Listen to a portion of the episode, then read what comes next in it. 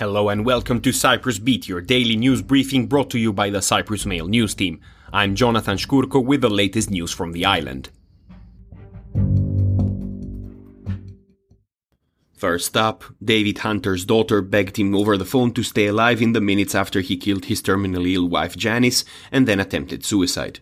Paphos Court on Wednesday was shown video footage between Hunter and his daughter Leslie Cawthorne, age 49, in which she sought to focus the 74-year-old on staying alive. In the background of the video call, on Leslie's end, a police officer can be heard asking her father if he had taken something, implying attempted suicide. David Hunter, accused of murdering his wife suffering from terminal leukemia in Tremithusa in December 2021, is understood to have called his brother William back in the UK to confess. William immediately alerted the police, who in turn rushed to Leslie's house and urged her to call her father. Hunter has been in custody since his initial arrest in Tremithusa, where he lived with his wife.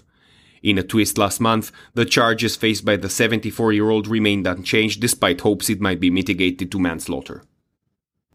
Moving on, PEO trade union said on Wednesday that about three out of four workers are estimated to participate in a nationwide strike next week to demand the full restoration of the cost of living allowance, also known as COLA. Public and private employees will hold a three hour work stoppage next Thursday after discussion with employers' organizations and Labour Minister Kyriakos Koushos over COLA ended in an impasse. The General Secretary of PEO and CDKEK, representing employees from the private and semi-government sectors, told the Cyprus Mail that they don't want to strike. We don't want to inconvenience the public, nor for workers to lose the portion of that day's salary, but the position of the employers and the government has forced us to. His statements echoed the Federation of Trade Union Organizations, who said the responsibility of what will follow is entirely borne by the employers and the government. Workers are demanding the gradual full restoration of COLA, while employers said they want to continue to pay 50% of the allowance, as had been the practice in the past five years. In other news, last year was another pivotal year for Gesy. The health insurance organization said on Wednesday in a statement taking stock of the national health scheme's work in the past year. Gradually emerging from the COVID-19 pandemic, to which Gesy contributed crucially, the organization was called upon to face new, equally significant challenges of vital importance, the statement said. From the beginning of 2022 to the end of December, 801,930 beneficiaries visited personal doctors and 608,120 visited specialist doctors. A total of 667,659 beneficiaries were prescribed medications through the system. It was also noted at the moment Gesy covers 2,100 medications.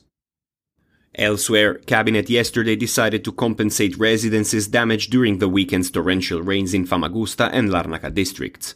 The exact amount will be decided next week once communities complete recording the damage, the Interior Minister said.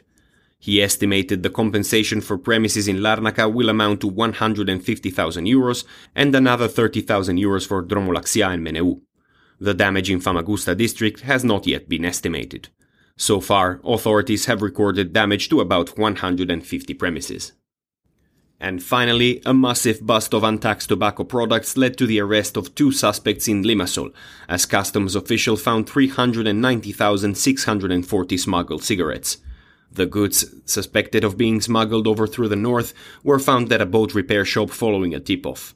Officials also uncovered 285,750 grams of rolling tobacco and 113,600 heated cigarettes, which along with the other cigarettes have an estimated tax value of 139,630 euros. Officials found the tobacco hidden in three warehouses and a fridge. It is believed the goods were brought over from the north, as they do not bear the warning labels in Greek and Turkish, as it is the case with the products sold in the government controlled areas. And that is all we have time for today. Thank you for listening. Cyprus Beat will return tomorrow. For more news, analysis, and content, please visit cyprus-mail.com.